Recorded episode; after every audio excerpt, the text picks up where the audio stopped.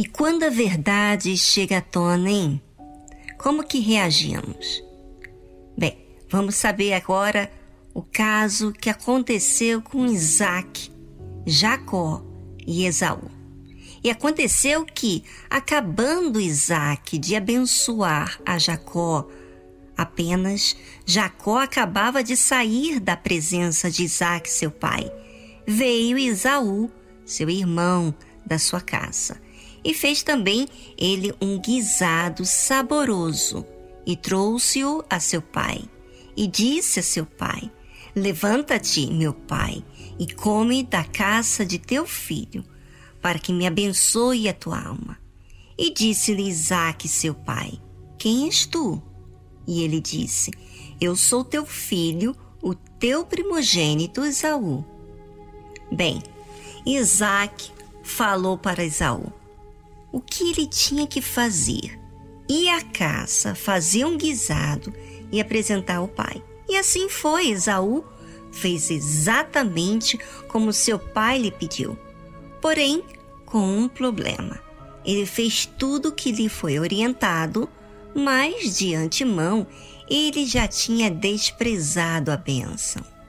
Quando sentiu fome, não foi?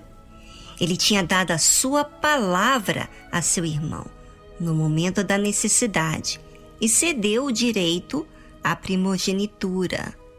Mas agora, após, vamos dizer aí, algum tempo ou alguns anos, Esaú se faz como alguém interessado em ser abençoado. Olha, gente, muita gente acha que não há importância o que sai do coração. Mas as palavras que saem do coração refletem exatamente aquilo que alimentamos. E quando existe necessidade, aí que fica mais provado o que está dentro de nós, porque soltamos. E isso aconteceu com Esaú, mas só que agora ele queria ser abençoado.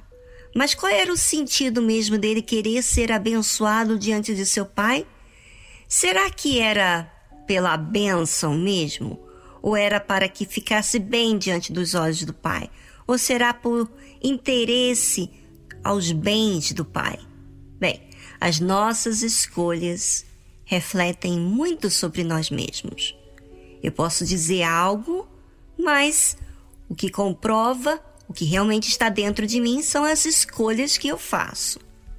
Aproveite agora, nesse tempinho, para você pensar o que realmente você faz com as suas escolhas. É o que você diz querer? Pois você pode muito bem se enganar, dizendo que pretende uma coisa, porém as suas escolhas falam outra coisa de você. E não adianta apenas um dia você fazer o certo, quando todos os demais dias você escolheu coisas contrário àquilo que diz. Lembre-se de você, no momento do sufoco, da necessidade, o que você disse, e depois de dizer o que aconteceu.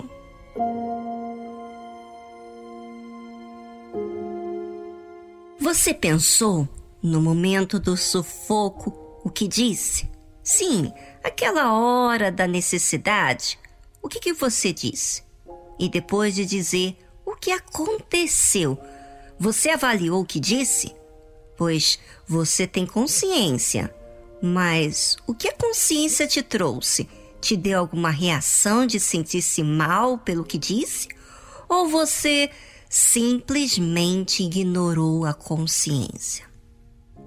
Depois que Isaac ouviu Esaú, então estremeceu Isaac de um estremecimento muito grande e disse: Quem, pois, é aquele que apanhou a caça e matrou-se? E comi de tudo antes que te viesses, e abençoei-o, e ele será bendito. Isaac estremeceu, porque ele valorizava palavra que saía dos seus lábios. A bênção já não podia mais voltar atrás. Ele era um homem de palavra.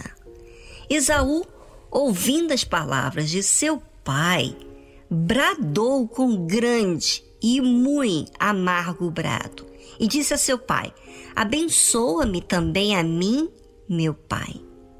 Parece ser muito simples, que a minha vontade prevaleça, mas quando a oportunidade passa, já foi.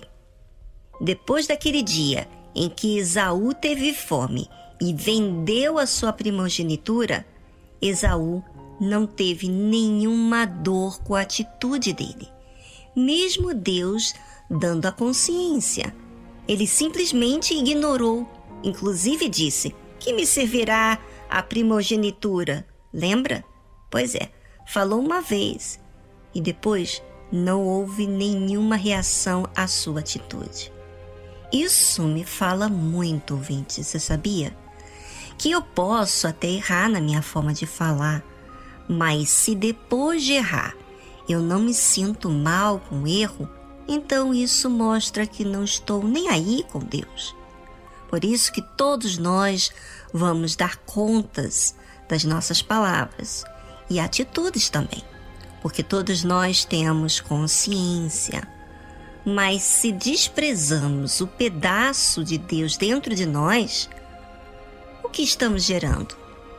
O mal. E gostando de viver no mal. Bem, você hoje pode mudar com a sua reação, pedindo ajuda a Deus, sentindo-se mal com os seus erros. Pois o sentir-se mal com os erros e indo até Deus para ajuda é porque você não está aguentando mais a sua consciência, a sua injustiça. E vou lhe dizer uma coisa: quer saber? Quando você quer acertar e corrigir os seus atos, porque dói a sua injustiça, você está na condição exata que Deus quer.